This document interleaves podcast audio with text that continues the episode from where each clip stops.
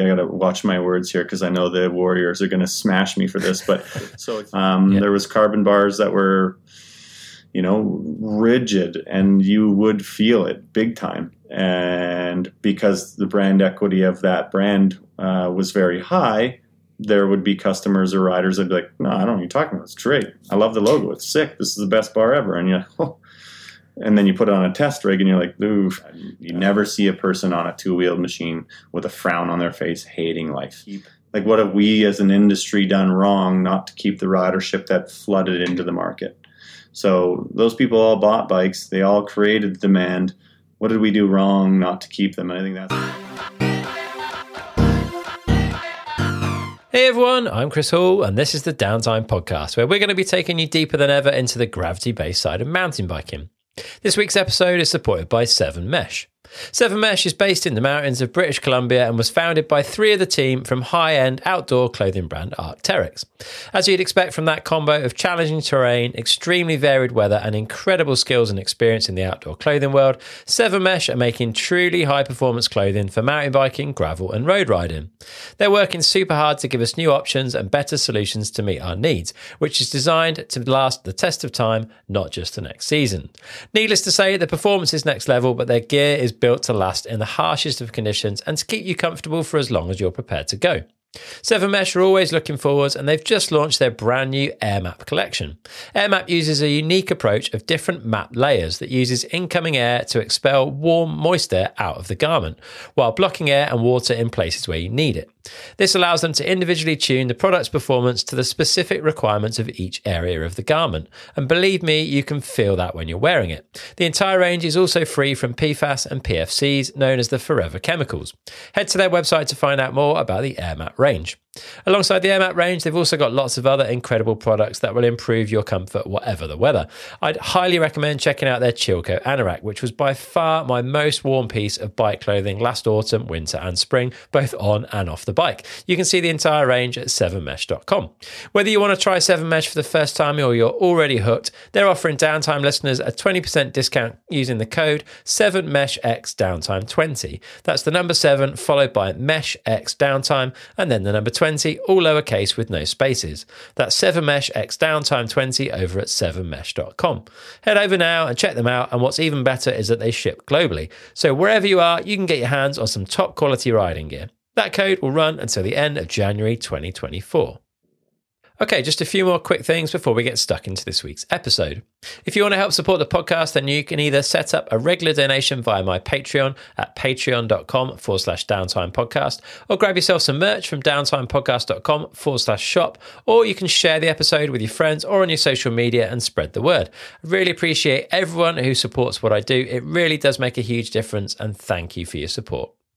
Also, don't forget to follow the podcast to make sure you never miss an episode. You can do that by hitting that button in your podcast app right now, or there's buttons for all the major platforms to help you over at downtimepodcast.com forward slash follow. You can either listen to today's episode right here, or if you prefer to watch it, you can now do that over on my YouTube channel, which is youtube.com forward slash at downtime podcast. I'll stick a link to that video in the show notes over on my website, downtimepodcast.com.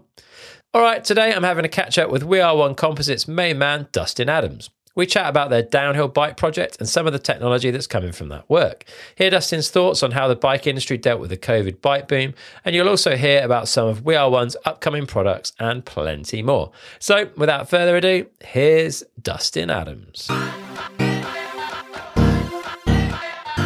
Dustin Adams, welcome back to the Downtime Podcast, man. It has been quite a while since we last chatted, like in the thick of COVID, really. September 2020, I think, was the last time we did an episode together. How have you oh, been? Wow.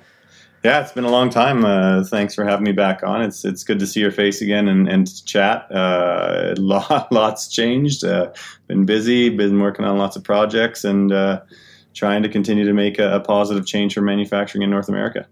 Yeah, and it seems to be going pretty well. Let's let's dig into some of that stuff that you've been up to since we last chatted.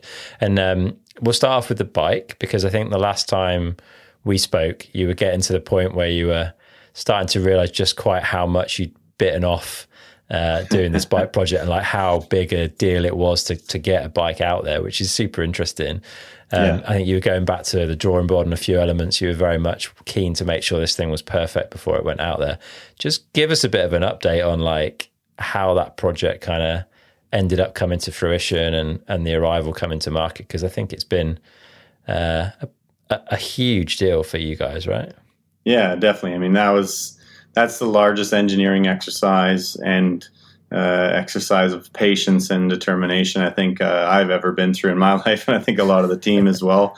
Uh, yeah, it's a big project. I mean, we we funnel a lot of sweat equity into it, and a lot of time and energy, and smart uh, decision making and challenges across all of it. Um, you know, I keep on going into the to the bookstore looking for the how to make a carbon frame for dummies, and I, I still can't find it. So uh, maybe we got to write one. But uh, yeah, I mean, there was no recipe, there was no um, direction, and we had to make a ton of mistakes in order to learn how to do it correctly. Uh, but the outcome we're really excited about. I mean, the product really does shine. Uh, we've seen very little uh, issues in production once the bike's on, underneath the customer. Uh, nothing we can't resolve and nothing of scale. And it continues to really, really uh, impress our customers. Uh, we've had people that say they bought a bike every year, every couple of years, and they're like, I don't need to and I don't want to. I'm really happy with the arrival and, uh, and the platform. And we've had lots of customers go up and down in the travel uh, settings from the 152 to the 170 or even down to the 130.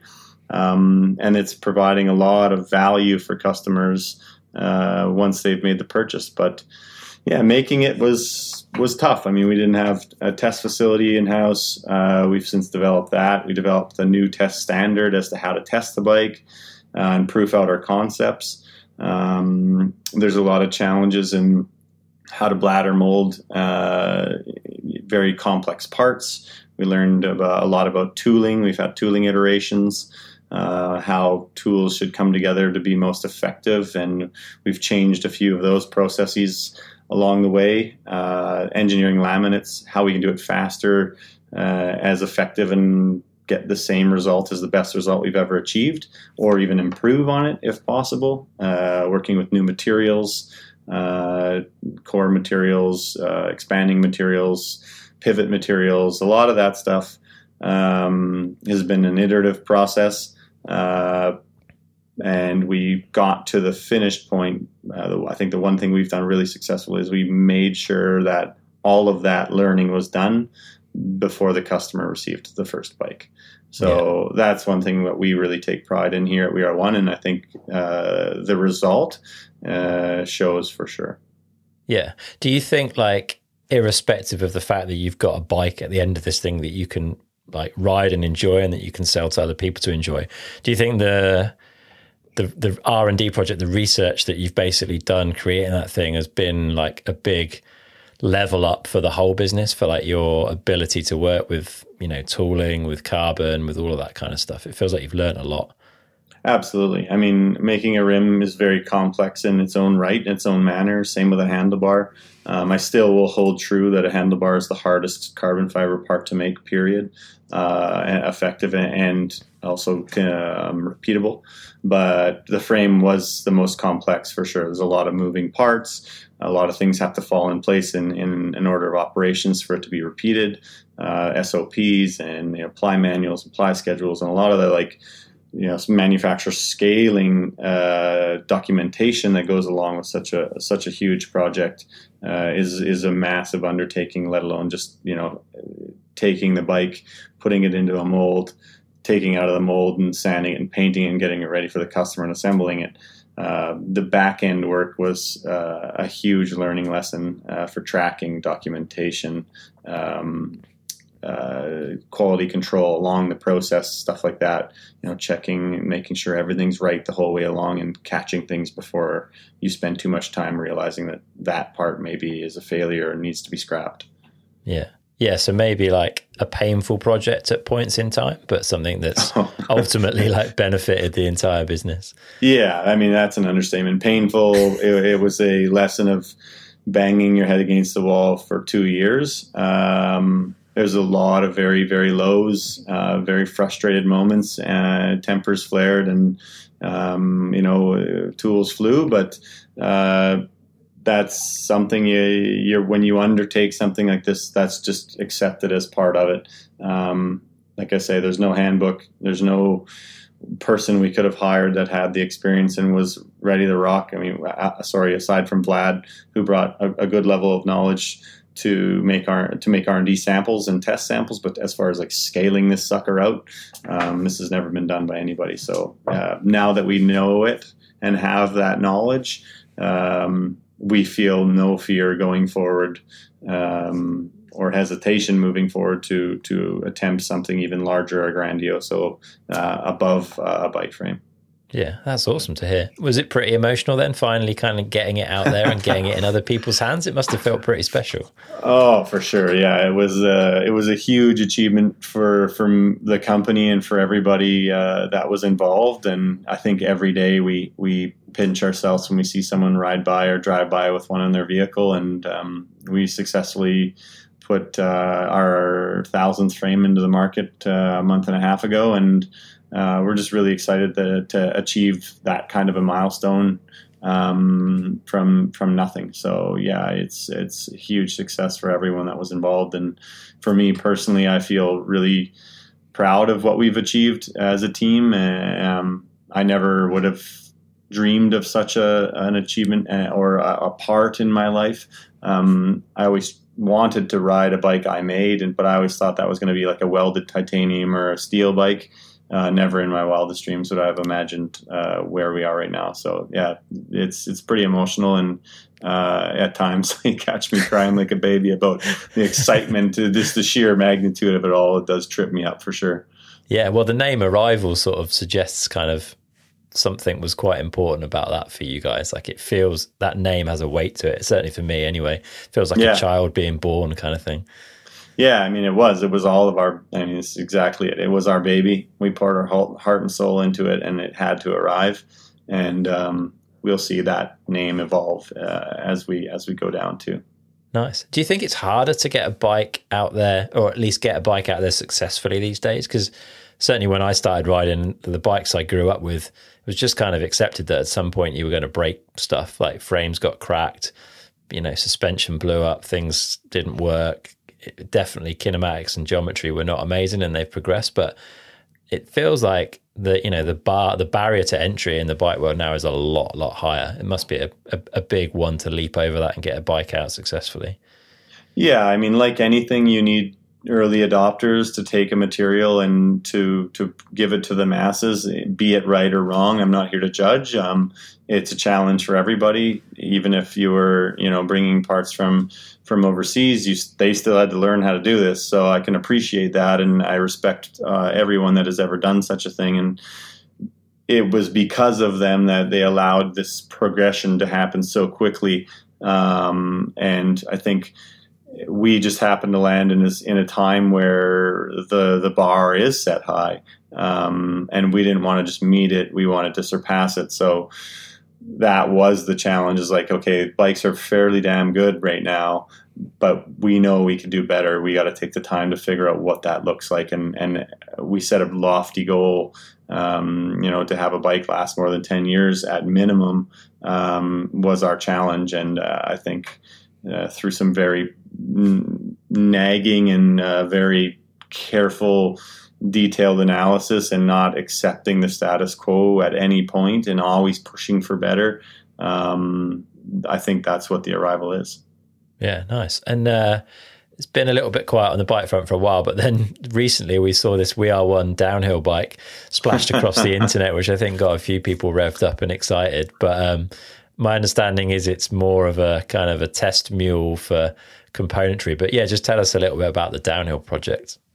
Yeah, it's a really cool project. So from uh, the side view, you look at and you you know it looks like this, it looks like that, but it's really really interesting. We took a a front triangle, of an extra large uh, arrival stock build, uh, sectioned it off, and bonded in a, new mid frame which is uh, the current downhill bike that you see there. And then uh, we linkage that up and paired it with a, an arrival stock rear end uh, on a, either a large or an extra large. We're test, testing all of it, but um, it was the quickest way for us to get a bike underneath us, start really learning about kinematics and kinematic values that work for downhill racing, or what's the difference between that and maybe riding in the park. It's someone who wants to ride a downhill bike just so they don't get beat up and they can ride the park all day long.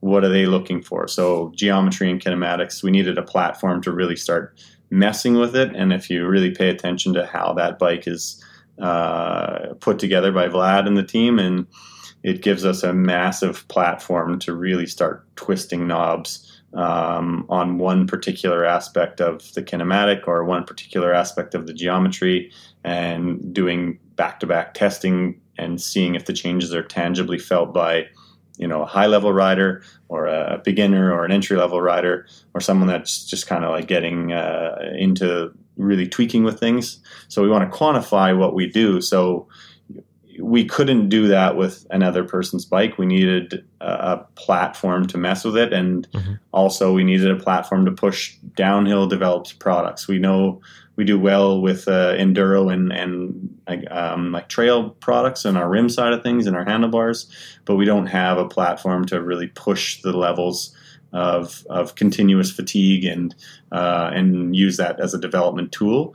Um, so yeah, it's it's an all encompassing project that yeah, I mean there'll be a time when that bike becomes a bike. Um, but for now, it's it's a learning tool and it's a it's an exercise in engineering for us for sure. Uh, is it really just because you wanted a downhill bike again, Dustin?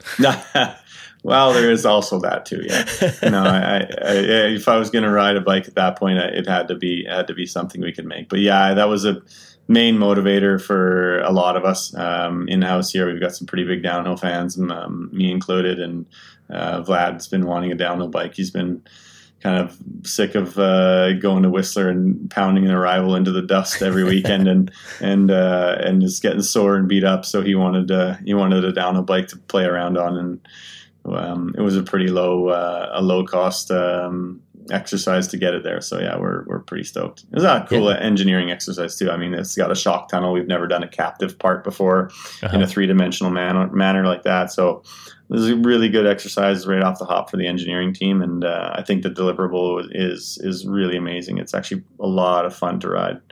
Nice. You well, yeah, you raced it recently, right? The Canada Cup. know, uh, in a old man's category, yeah, I, I, I, did take it down the hill and got a time. Yeah, it was it was a, it's the initial ride on it blew my mind, and I couldn't, I still can't quantify if it's if it's modern bike and modern kinematics and modern suspension that gives you just a, an, a, an elevated experience that you've never thought possible. Um, there's no way, even at my prime, uh, I felt I was going as fast as I was the minute I hopped on this bike. No way. Uh, and, and, I guess we should say that you were an ex World Cup racer at a pretty high level for people yeah. that haven't listened to earlier episodes with you. But yeah, just to quantify that, you know what going fast means, right?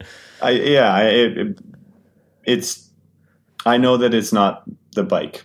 Let's uh-huh. put it that way. Like it's shocking to know there's so much more left in the tank if I was just mm, willing to let go of the brakes and maybe my my hand eye coordination and timing was what it once was when I was in my early 20s, uh-huh. uh, I would be fearful of how fast you could push this thing uh, and, and, in a confident manner. It's never left me wondering like, oh God, this is uneasy. It's just planted and it goes and it picks up speed at a rate that is scary.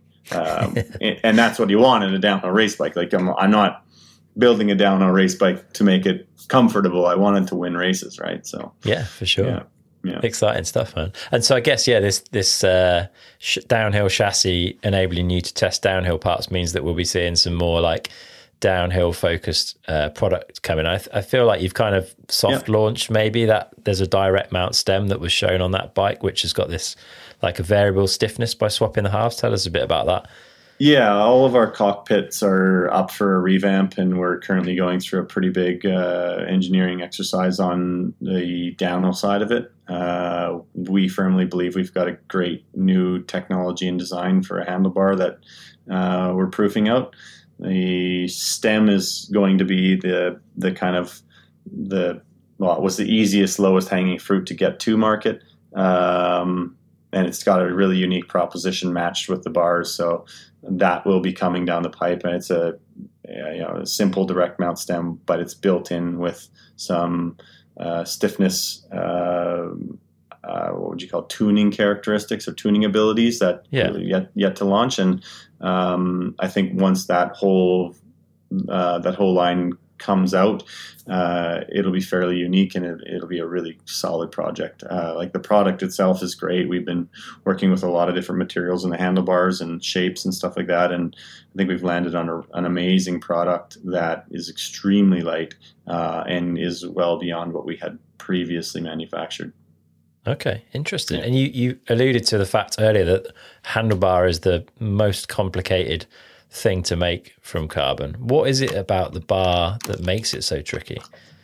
Uh, it's probably the way we manufacture. So, so I, I think it's uh, it's a handlebar isn't impossible. It's it's a big challenge, but the way we manufacture it to ensure we get uh, very very consistent results uh, from bar to bar to bar, and ensure that we take people's lives uh, and and safety in in into into con- like into context, and we really care about that.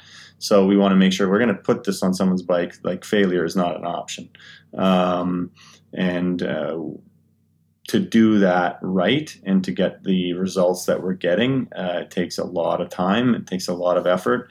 Uh, I developed the original laminate since, uh, or, in our second iteration. Um, that was a six month uh, project just for myself to get the bar laminate to where I was able to repeat the consistency of um, of, of the outcome. And okay. yeah, it's it's. I don't think it's for the faint of heart. I really don't. I think there's a lot of a lot of black magic that happens with the fiber that it isn't strain, it isn't compression. It's like there's a lot of tube strength, there's tubular movement, there's so much that happens um, and orientation changes uh, during a bar's movement and compression and uh, and, and, and flex um, that there's nothing really else like it. It's it's unique and it offers a very big challenge with the underside of the bar being in compression, top side mm-hmm. being in tension. Yeah. You take what carbon is really good for on the top and you think you can just replicate it in a, in a, in a circular manner and you know put it in the bottom and it behaves completely poorly. So you have to do this fine balancing act of trying to figure out which laminate goes where and which orientation you need, or maybe which fiber you need or material you need to make it uh, a success. Uh, and that's that was a really really tough challenge. And I, if we had not done that, I think making the actual tubular structure of a bike would have taken us a lot longer. Interesting. So, what you learned from doing the handlebar, the original, like the package bar and stem, you think helped you with the the arrival project and bike work related work? Absolutely. I mean, yeah. you, you, work on connectivity. You work on you know how shape change in design uh, needs to be impacted by your fab- fiber orientation, your laminate positioning um, where your overlaps are, how your overlaps need to be, how much overlap you can have. There's so much that goes into it, um, uh, and yeah, it was it was it was key that we did that. I'm glad that we did learn that before time uh, before we started the frame project. Yeah, and that the original to package bar and stem, I think was it was a 33 mil bar, wasn't it? Then with the shim around it to fit into the stem, which is like yeah. why it's called the package, I guess. is it right that you're going to be making some alternative shims for that bar so that people can run it in 31.8 or 35 mil stems as well soon? Yeah, the the the the, the, the package product itself, um, be it that we've maybe not I'm more than likely because we're not the best marketers. We're working on that. Uh, we've actually got a brand manager and a marketing department now, so hopefully the next product launch will be a lot more effective. And it has proven out. You see what happened on the, the last arrival, but um, it, we didn't do a good job selling it, and the market hasn't really taken up to it. I think they're slowly catching on, but it's developed as a system. So a lot of people say, "Well, I don't like the looks of the stem." Uh, or this or that, but the it's an engineered project. So the stem needed to be very boxy and stiff laterally. uh, in order to get the bar to have the best characteristics out of the carbon fiber. You need to isolate it. So Yeah. the stem is stiff, the bar is not. If the stem is isn't stiff uh, and the bar is uh, also got some movement, now you're having this accentuated feel. And what are you feeling? Uh, it becomes vague. And this was, I- I'm not saying we're right and everyone else is wrong, but for us, the best ride feel was what we've put to the market um, for that cockpit. And I think aesthetically, stems have become this jewelry or trinket uh, that goes on bikes, and it's never really been designed or, or or thought of as an engineered practice or engineered product to give you the best cockpit or ride feel out of out of your you know your attachment to the bike, which is you know you got fifty percent of your body's hanging off those bars. You know, two Yeah. two hands and two feet. That's all you got. So you think that more people would pay attention to that, but the market just seems to think that uh, it, I want to speak for the market. Sorry, I'll back that up. The market seems to appreciate a flashy stem with uh, machined lines in it and a logo with no rhyme or reason around the design of benefit for the cockpit, um, which I scratch my head at, but Mhm. I'm not the market. So yeah, we. What, long story short, with all of that, we've decided to take a knee, and we'll be offering uh, a sleeve that goes over the bar, so people can appreciate the bar with whichever stem they choose. Yeah. Uh, and we will still then continue with the the de, the de package as that like supremely engineered project where we feel is the is the best contact point for the for the riders. Yeah, interesting. I'd say that goes as far as like the whole interface, the bar as well, i to a greater extent. I don't think a huge amount of people appreciate yet how much impact the stiffness and the characteristics of that product can impact their riding. I think they might feel it, but they probably don't really realize necessarily where it's coming from in a lot of instances. I think I think the market is starting to change and starting to wise up more to like stiffness and you know, I think we used to think that stiff was good and it was that simple, if that makes sense. Whereas I think that that is starting to change, and especially with the ability carbon has in frames, wheels, bars, etc., to tune that stiffness in multiple directions and conditions. And I, I don't know, I don't know how you feel about that. Yeah, it's uh, well, uh, stiffness is subjective in my opinion. You can put it onto a test rig and you can say anything you want, but I, it's it's very difficult for a test rig. I got to watch my words here because I know the Warriors are going to smash me for this. But so it's very difficult to get all of the frequencies that you feel through your hands on a handlebar onto a test rig and determine that one outcome is better than the other. Yeah, yeah, because for one human, they might say, "Yeah, I agree," and the other one is like, "No, it's crap." So your outcome this is the beautiful thing about the making products is you make it for what you as a company and you as an engineering team feel is the best outcome for the market. Yeah. and i've really wanted to hammer that home more and more over the last year and a bit because i don't think anyone's doing anything wrong or poorly. It's just different.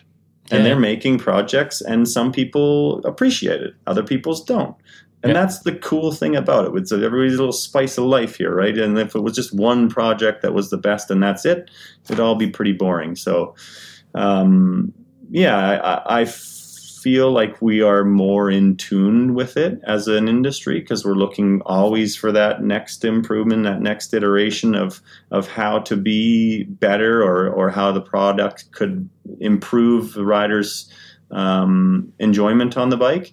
Yeah. And, and I think stiffness is definitely coming into play. I, you know, attuned stiffness is tangible. You can feel it, um, but some people maybe can't. So I, that's why I say stiffness is subjective.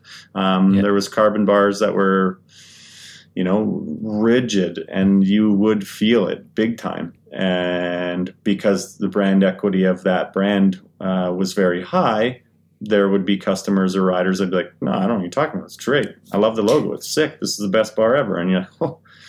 and then you put it on a test rig, and you're like, "Ooh." Uh, so you have it's it's weird when you're on this side of the fence. You have tangible data, and then you have subjective outcome out there telling you that the tangible data is wrong. And you're like, uh, what do we? So that's why it's completely subjective. Yeah, uh, and and you can't like I, I can't put out there every single bar study we've done with all of our competitors and and then say, well, this is this is the this is the outcome, and then you what are you as, as a consumer supposed to be like? Well, I want what? Which one is right for you? Which Yeah, one yeah. is better? Which one is wrong? I, there's Yeah. no real way to say, right? So it, it depends on what people want. You got to offer, I think, uh, a multitude of options, and that's why it's fun. It is, yeah. There's always plenty of stuff to to choose from whenever you're looking for new things for your bike. Along along in the last year as well, you've made like a pretty major update to the wheel lineup, I guess, with the introduction of the convergence wheels, which we've been lucky enough to have on the downhill bikes that we've been running for our little downhill racing project this year. Um, and to be fair, as always, with VR1 wheels that I've had in the past, we've had no issues um, and been super happy with them. But yeah, tell us about that because it's a, it's quite a departure from the design of the original wheel lineup. There's quite a lot of change there. You've obviously done some learning over the years and some some serious kind of refinement into the convergence lineup. Yeah, it's it's a really fun project. Um, when Vlad came on, I was very happy uh, to finally have somebody to take my brain, my idea, my concept in my head that I had brewing. This was uh, this has been an idea of mine since I think the first year of production of the Revolution. So we're going to say maybe four, three years ago, I had this idea that external shape drives internal shape, and the best way to solve this nipple articulation issue is to cant or or angle the outside of the rim so that the carbon follows that shape internally and it gets it perfect, perfectly Can you, perpendicular. can you just explain the nipple articulation issue in the first place? So just so people kind of understand what you're sure. kind of battling with. Yeah. Yeah, I mean, so early, well, both the revolution and the the movement line, when you place a uh, like we call it the nipple bed, or it's the the the carbon fiber package that makes up where the nipple hole is drilled. So, and it needs to be a certain thickness so that the nipple goes through, connects to the spoke, and it's it's it's uh, it's right uh, or it's safe. Um, uh, that generally laid flat on the inside of the rim.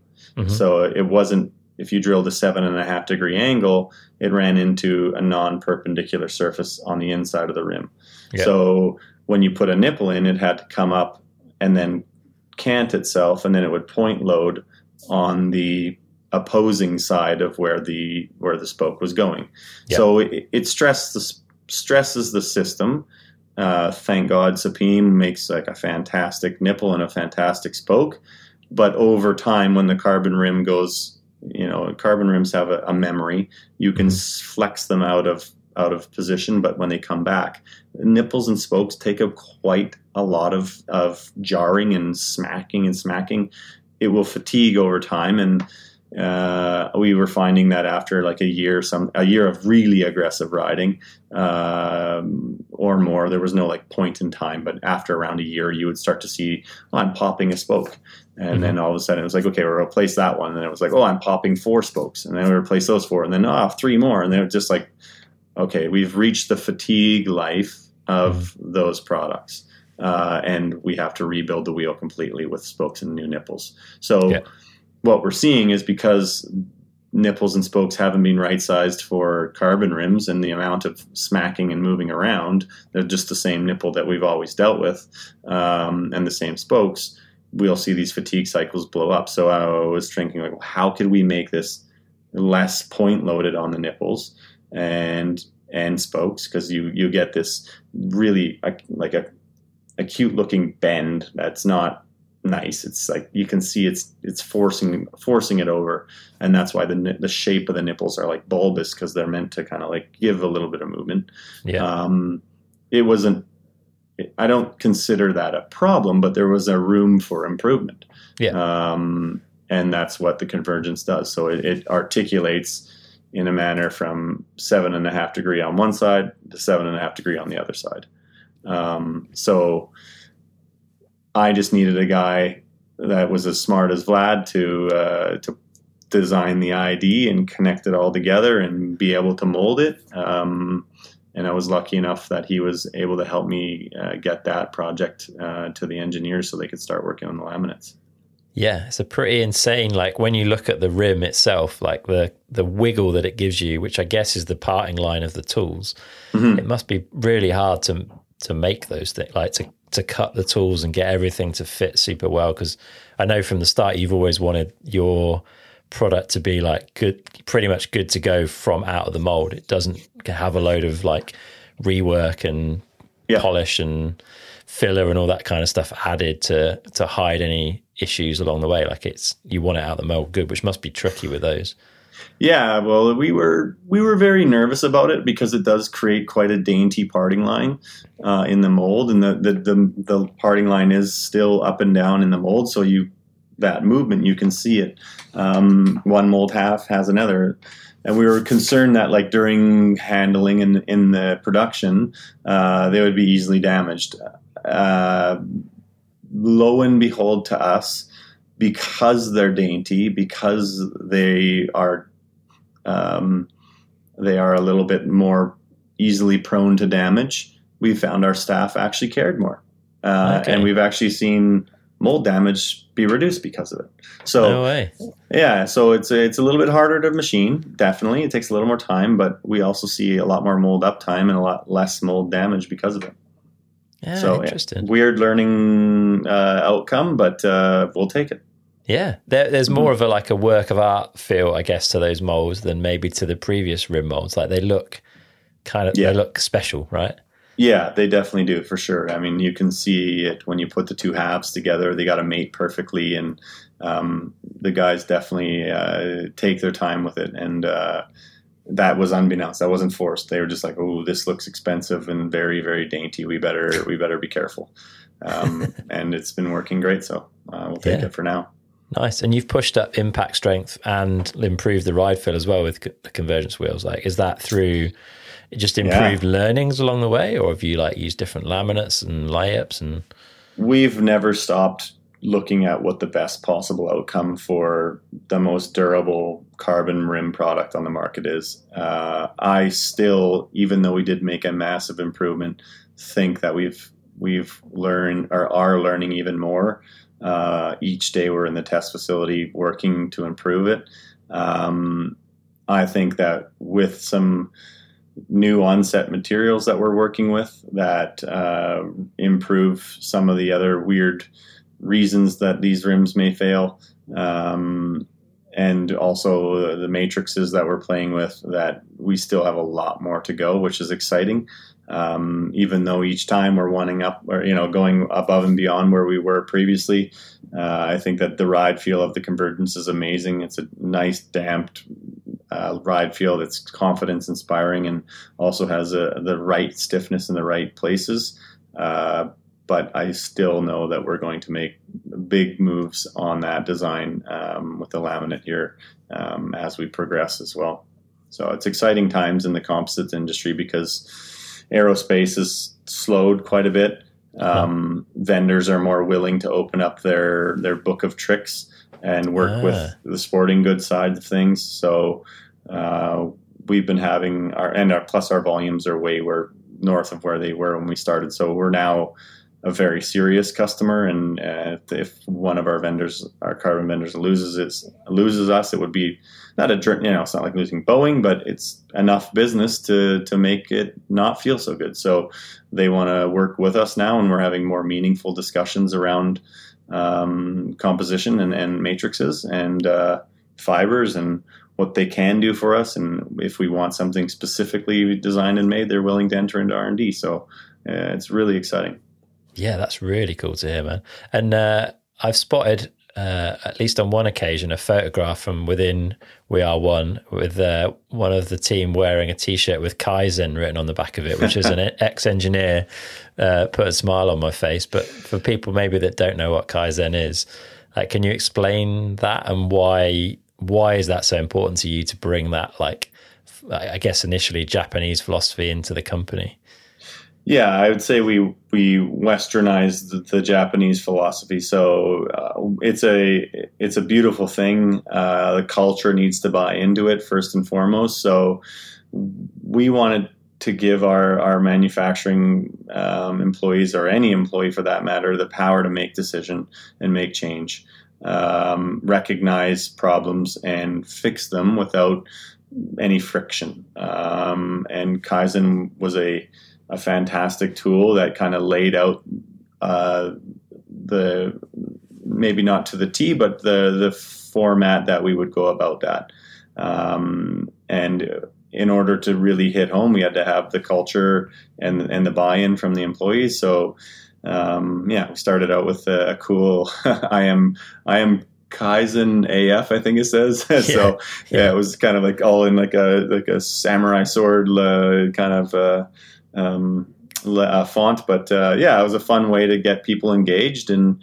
Uh, and then training the managers and, and the production staff on how to go about it. And we've got a great Kaizen board going that we discuss uh, every day. We've implemented a uh, mandatory um, shift meeting every day where we discuss opportunities of improvement and projects we've been working on, um, all the way down to the, the shop floor and up to the top. And uh, everybody is um, is given the opportunity to to, uh, to be engaged and and, and be in, involved. And we've done some pretty cool things. I mean, the Kaizen board is a four by eight sheet of um, uh, like it's a laminate, and we write on there everything that we do every time we have a Kaizen victory or, or a win or something we're working on, and how things evolve. So there's some cool stories being told on there, and uh, that four by that four foot by eight foot uh, um, board is is almost full of no space left in in only uh, in eight. Well, it's actually almost a year, almost twelve months now. Yeah.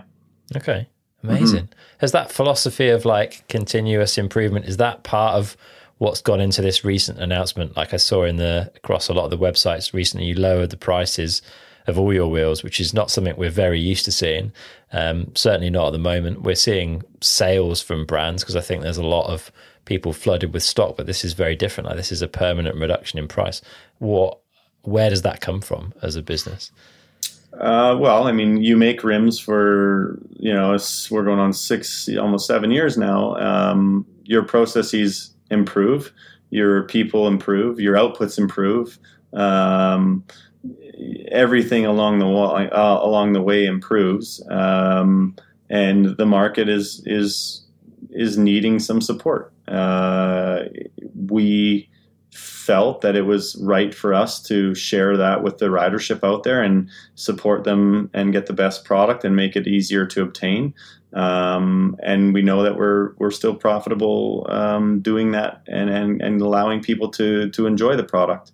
Um, you you have to read the room and you have to see what's going on in the industry and and if you do right now, you know that uh, it's not easy to sell product um, and we don't have an inventory issue, uh, and we still need to be relevant, and we would we would need to compete in this space, and we felt that this is this is the right thing to do, and, and we don't want to be known as a discount brand, and uh, we would rather be known as the brand that supports uh, the economy and and the and the the, the economic times, and uh, we have the ability to do it, so we did.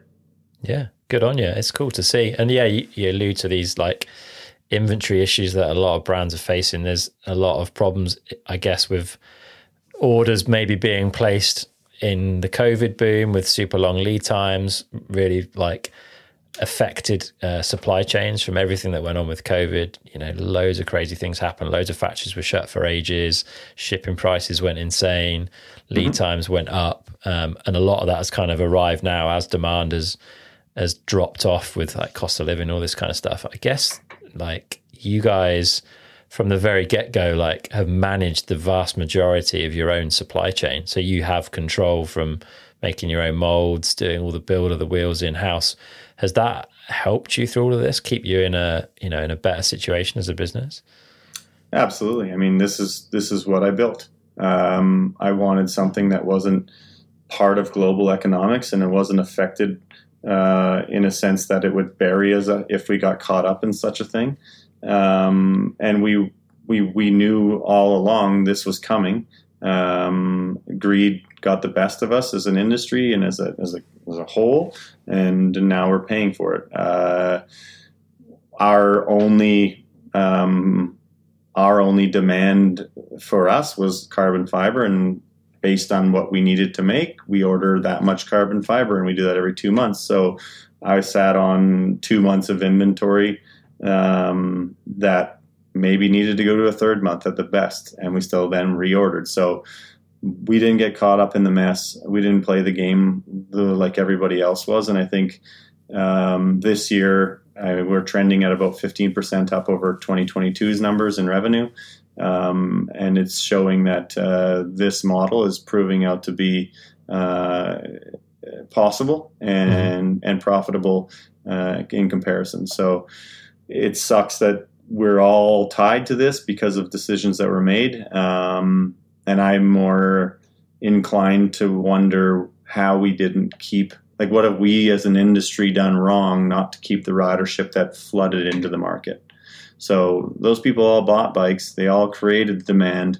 What did we do wrong not to keep them? And i think that's where i'd like to spend my time thinking about things because um, in theory if we had done a good job at keeping them and and, and including them and and making them a part of the, uh, the excitement that riding brings to a human, uh, we wouldn't be in this position. I think we would have people upgrading to the next bike like we all did um, uh, when we got into the sport. I mean, I'm, I'm not foolhardy to think that 100% of them would have been. That would have been great. But in reality, I think we lost a good number of people, and I, I would like to know why. That's where I'm focusing my attention. Yeah. Do you think? Do you think there are potentially then issues? in that in the kind of early stages of joining the sport like that the entry into the sport maybe isn't as good an experience as it could be uh, yeah definitely I, okay. I, I, it's tough i mean we deal with it internally i mean we do a group ride and um, it's hard for people to start riding and it, it's not a new this isn't new this isn't unique to a certain subset of people or unique to a, a, um, a, a demographic mountain biking is hard. It's always been hard. It's meant yeah. to have been hard. Um, and I just think the the immediate need for success um, squanders away the joy of learning. It's uh, it's fun. It was it's it's it was an experience ten years plus to get decent at riding a bike and you were the last person in the group ride and they would take off before you caught your breath and that was part of the joy and i think that the challenge has been has been forgotten about and this this need for no pain and and and uh, immediate uh, um, success with the onset of like e-bikes and whatnot is good. It's helping for sure because the hardest part is always like, oh shit, I got to go to the top of that freaking thing over there, and yeah. and you're gonna like leave me in the dust. That basically like I can be Nino Schurter tomorrow with the purchase of an e-bike, which is great. uh, so that's helping, no doubt about it. But I feel like we might be losing again the joy of the experience and uh, the joy of of why we got into this and what the outcome is. And and you know instead of more laps it's more like look around and enjoy the chats on the climbs and and mm-hmm. the, the nature you're in and the time you're spent outside instead of pounding out more laps. Because it's a short-sighted message that I think skews like maybe what mountain biking was at the core. It was about getting out with your friends and you know it was freedom to go places yeah um, and I'm I, am i I'm the old guy here, and I, you don't see it, but I got a lot of gray in my beard. But I might be that cantankerous old guy, but it still is why I get on a bike. I could be riding any two wheeled opportunity, and I'm excited. I'm, you never see a person on a two wheeled machine with a frown on their face, hating life. Um, it's it's a joy, the movement, the ability, and the freedom that mountain biking or a bike brings to a person should be relished and and celebrated. And I think if we focus the attention on that and always having fun and and accepting the challenge and accepting the people that come into the sport are going to challenge and also the people that come into the sport accepting the fact that they're not going to be the best for a good solid period of time because yeah. it's going to take you time like everybody else. Um, i feel like the the it might be a little more of a friendly environment. I think a lot of people feel measured right away. You know you come on a group ride and you're measured as to how fast you are or can you keep up? And yeah it's daunting. I, I don't I don't claim to have the answer for that as to what we need to do, but uh, I definitely need to analyze it and and and figure out how we can make that a mutually agreeable space for both parties because mm. you know mm. people are already into it. They've been into it for a number of years. And then there's people that are entering into it. And we can't really forget about the people at the top because i feel like that's happening with trail networks and whatnot. We're building so much green and blue trails that where does the people at the at the top ride now? Yeah. The opportunities are quite slim and they're dying every day so somehow we need to come to some kind of um, symbiosis where everybody gets a little piece of the pie and understands maybe how they fit into it. Yeah, it's a tricky balance, I guess. Like it's a sport, certainly in the gravity side of it, that like we almost define it by it being gnarly, but everyone's definition of gnarly is different. Like I I know that I've been on rides in certain areas where I'm like pretty scared mm-hmm. and pretty, you know, really struggling on trails that these people find that's normal, you know. And then I might go somewhere else where the trails that they think are gnarly are like seem kind of tame to me. So there's this huge spectrum of what gnarly is. Mm-hmm. So you we take what we know for granted, bring some in and be like, yeah, come and have a go at this. It's cool. Like, but not everyone's definition is the same. So mm-hmm. yeah, I guess just being aware of like skill set and experience and comfort and all that kind of stuff and trying to help people have and, good experiences on bikes all the time rather than just trying to scare them maybe. Yeah i mean we so I, I was thinking about this the other day because we're doing we're, we're at the downhill race. My kids are racing well one of my kids racing um, or he wants to get into it. So i was thinking back to when i was 14 and got into the sport and uh, what is gnarly? Gnarly for us was going to the elementary school where there was a flight of six stairs and who was going to be the crazy person to ride down those six stairs on their hardtail? That was yeah. gnarly. Like that was yeah. insane. We watched one of our friends do it for months on end until one of us got the gumption up to go ahead and try it and realize that, oh, okay, now we've conquered riding down the stairs that I am now gnarly. Today, gnarly is you're 14. Did you backflip the crabapple hits at Whistler? What are you? A, what are you? A rookie? It's yeah. like there's a massive gap between between both of those outcomes, and yeah. the lived experience for uh, young kids entering in where they're nimble like little gumbies uh, is is I mean that's amazing how quick they progress. But then you look at where the market is when you're 40 getting into it. Mm. Um, and you're saying exactly it. You know, you got taken down a trail where you're way out of your breath, and your friends did it thinking you might be able to, to do it.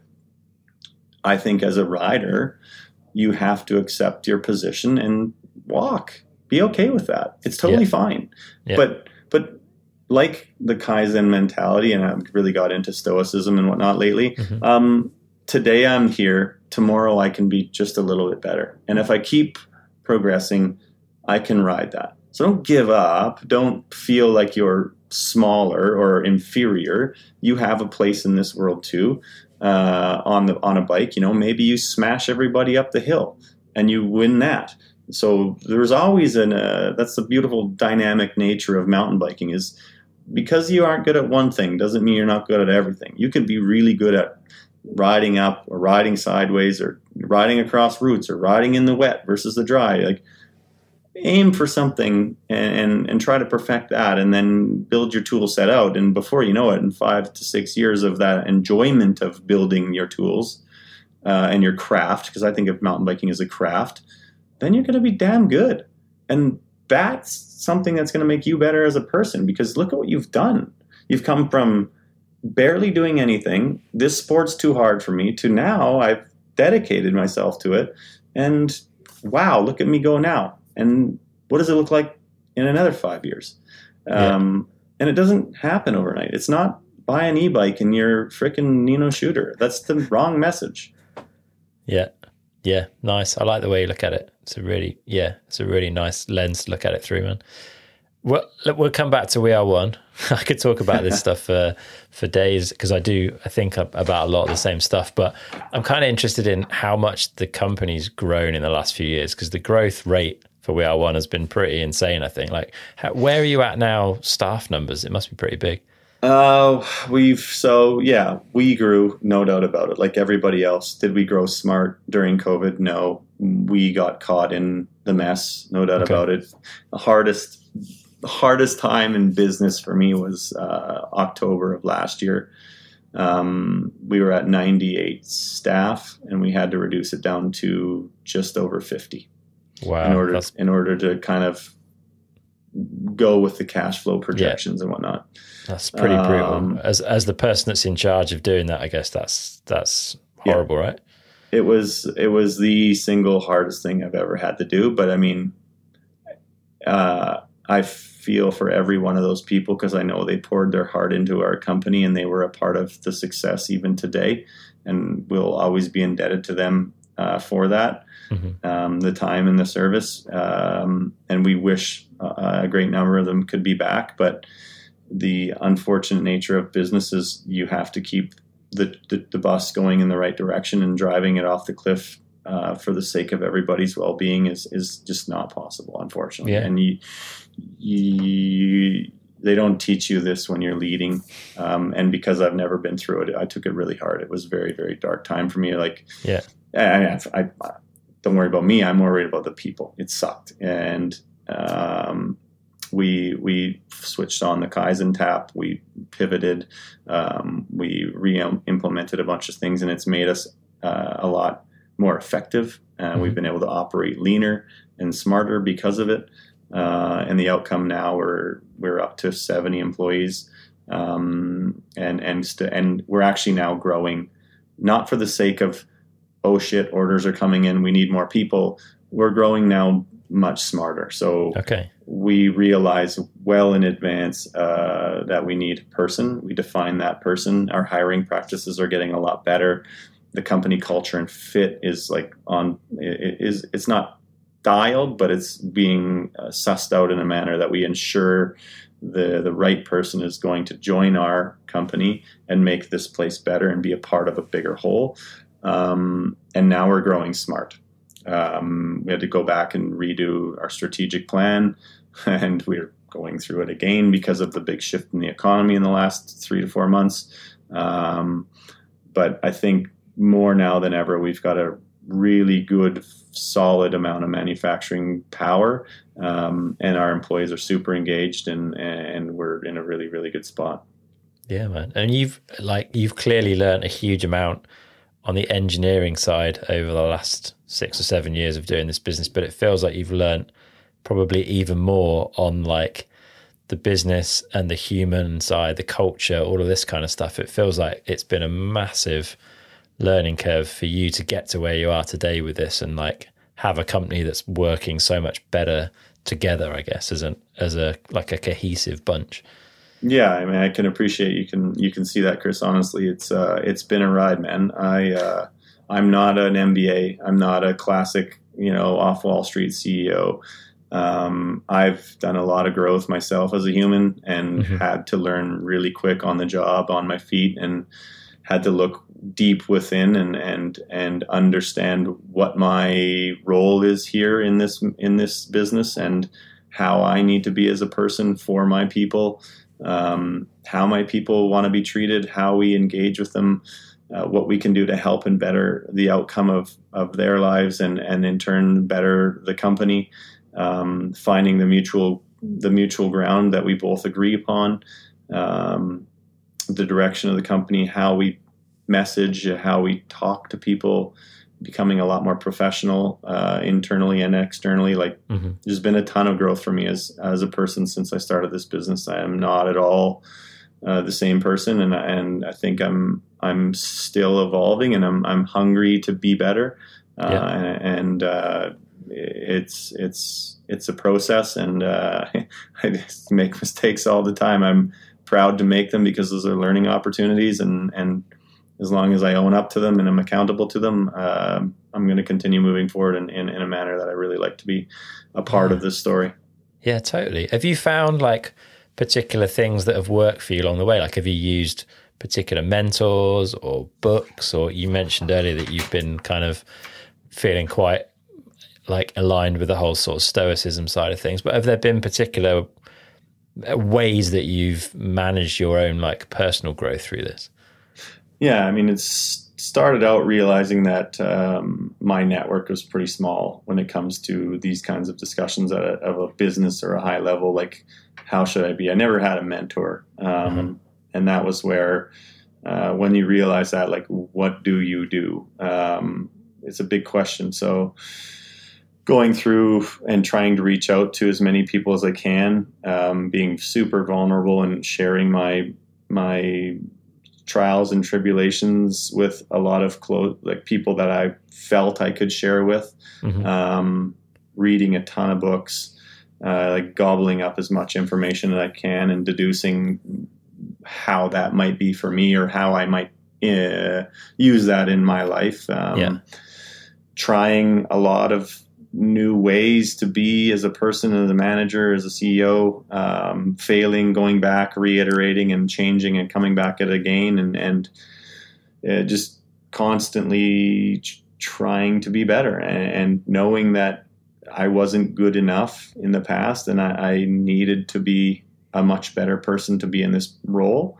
Um, is what motivated me. It was it was a, a new kind of light uh, that I needed to chase. And um, yeah, I took a lot of courses. Uh, I went to a uh, uh, some some consultants. Um, ended up kind of like dealing with some some stuff from the past that uh, had been bogging me about my racing career. Um, realizing who and how that impacted who I, or sorry, realizing how that impacted who I was previously to to the help that I'm getting yeah. Um, a lot of that stuff has been been helping, and I think that's just like putting it out there to people and saying, "Hey, I'm not I'm not doing perfect. I'd like to be a lot better. Can can you help me?" Um, yeah, for um, sure. And uh, that's been a, that's been a huge move for me. Good work, man. Are there any particular books that like stand out? Anything that you've found really useful along the way? Um, yeah, I uh, so I, I, stumbled across uh, the two business books that I really liked was uh, Brene Brown's Dare to Lead. Okay. Taught me more of like you know how to interact with people and taking the ego and the the this uncomfortable nature of a challenging conversation. Mm-hmm. Um, and it was something that I, I, got all of our leadership team to read, and, and we we did actually a kind of a book club study on it. Nice. Um, it really impacted me a lot. That was yeah. one of the biggest ones. Um, and then uh, there's another kind of a business strategy book called Traction. It's a guy by the name of Gino Wickman. Okay. Um, just reading through how each level of a of a company um, should be accountable to to what the common goal is mm-hmm. um, uh, is amazing. Uh, Phil Jackson's book, uh, I forget the name of it, but it's where he was basically goes through how he built the Chicago, the, the, the, winning teams, of the Chicago Bulls, uh, and how okay. everybody has everybody has a place on a team, and if everybody just recognizes their place on the team and plays to the fullest potential, how that team then wins. So how do mm-hmm. you how do you message that and how do you you know bring that into the culture of the company and, and get people to really uh, to really buy into the vision, which is important. Um, Definitely.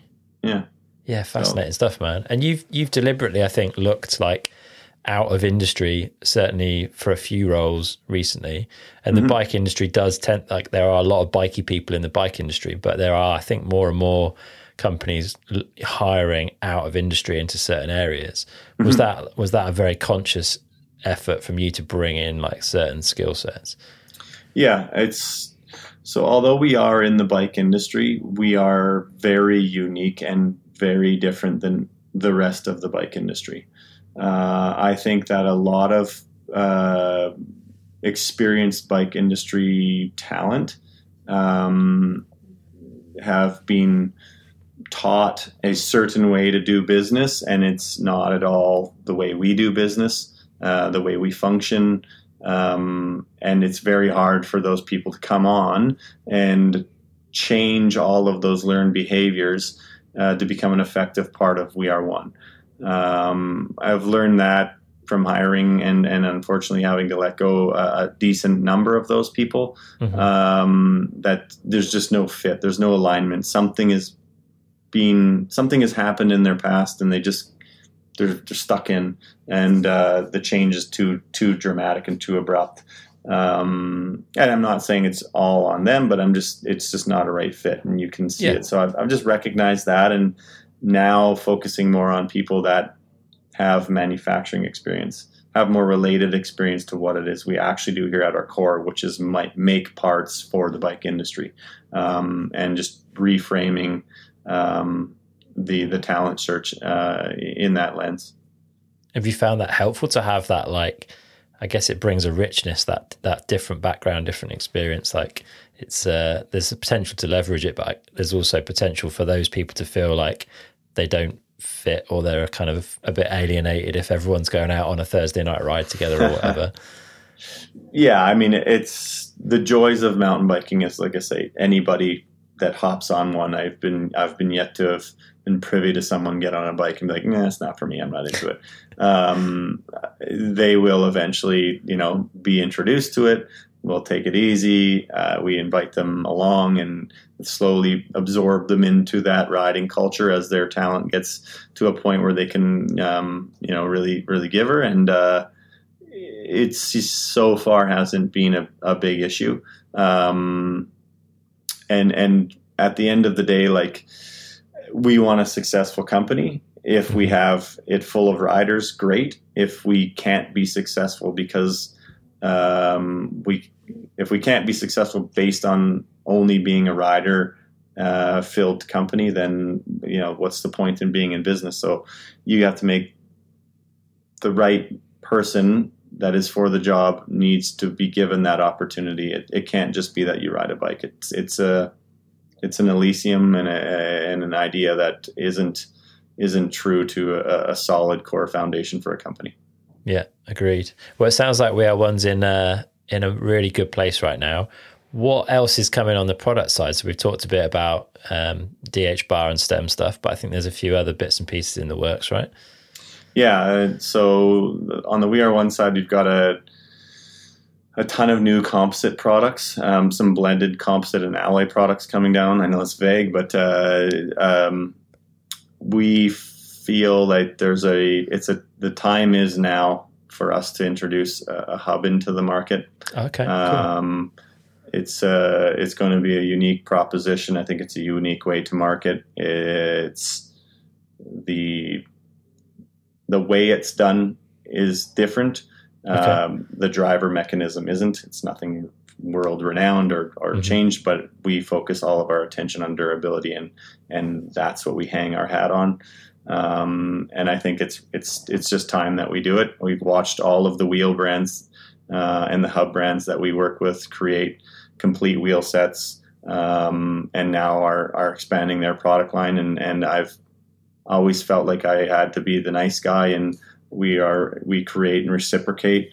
Um, but it's become um, it's hindered our growth potential. I think okay. because of those those that mentality and that mindset. So yeah.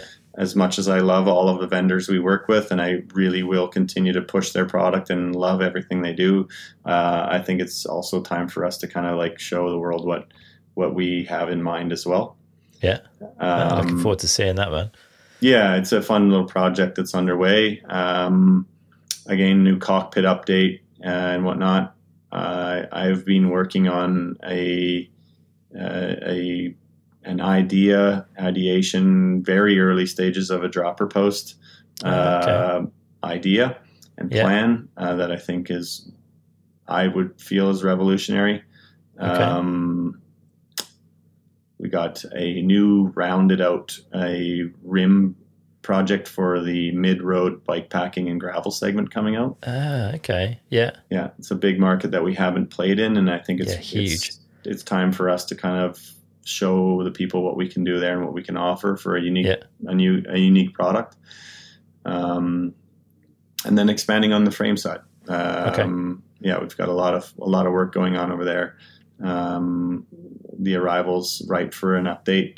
Uh, we you've seen the downhill project. Uh, yeah. You know, we'd be you know it, it will eventually hit market but there's a lot of r&d that we would like to learn first before that does mm-hmm. um, and we talked about uh, gravel uh, bike as well so those will all kind of come to projects uh, come to head uh, and then long term uh, what do we got going on long term oh um, possible crank development we'll see we're not okay. that one's kind of up in the air but that's yeah. that's on the like early, early, early stages of ideation at the moment. So there's nothing yeah. in the R and D at at the point right now. So yeah, man, it has come a long way since we first talked in uh, like 2017, 2018. It's amazing to see like it, it's obviously been a, a, road with plenty of highs and plenty of lows along the way, but like ultimately, you've grown something pretty special there, man. And it's yeah, it's ace to see more and more stuff getting done, more and more you know talented engineers working under the We Are One banner and and putting cool stuff out in the market, man. So yeah, like congratulations on what you've done so far, and I'm really excited to see what comes over the next uh, five to ten years because it sounds like there's a lot of cool stuff coming our way.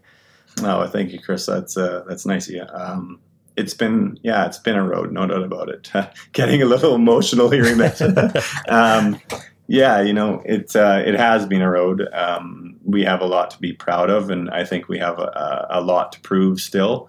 Um, we operate in a in a, a, small, quiet corner of British Columbia, um, which makes it really really nice to grow at a rate that not anyone's really paying attention to.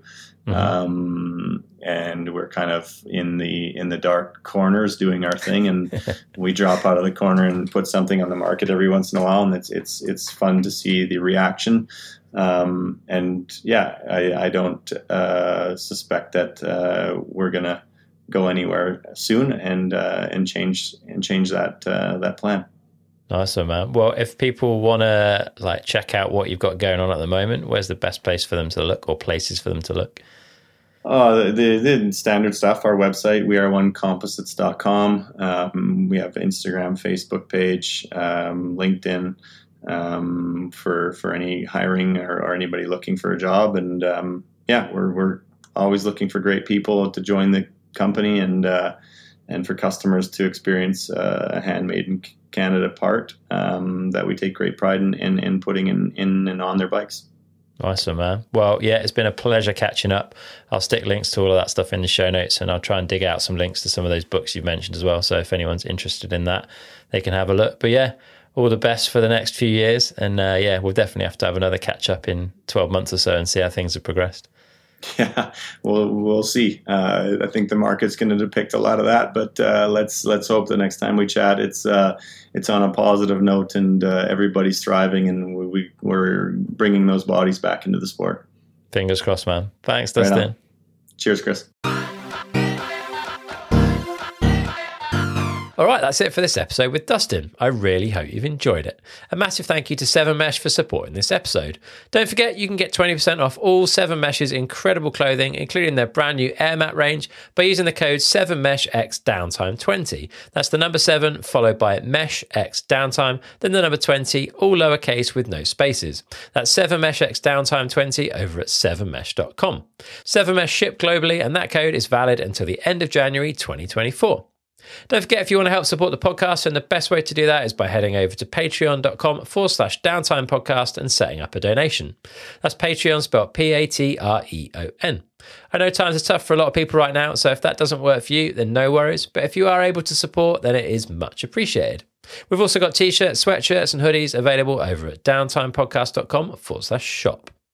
Make sure you're following the podcast by hitting that button in your podcast app now or by heading to downtimepodcast.com forward slash follow. You can also get a bit of extra downtime by signing up to our newsletter at downtimepodcast.com forward slash newsletter. All right, that's it for today. We're going to have another awesome episode coming up really soon. But until next time, get out and ride.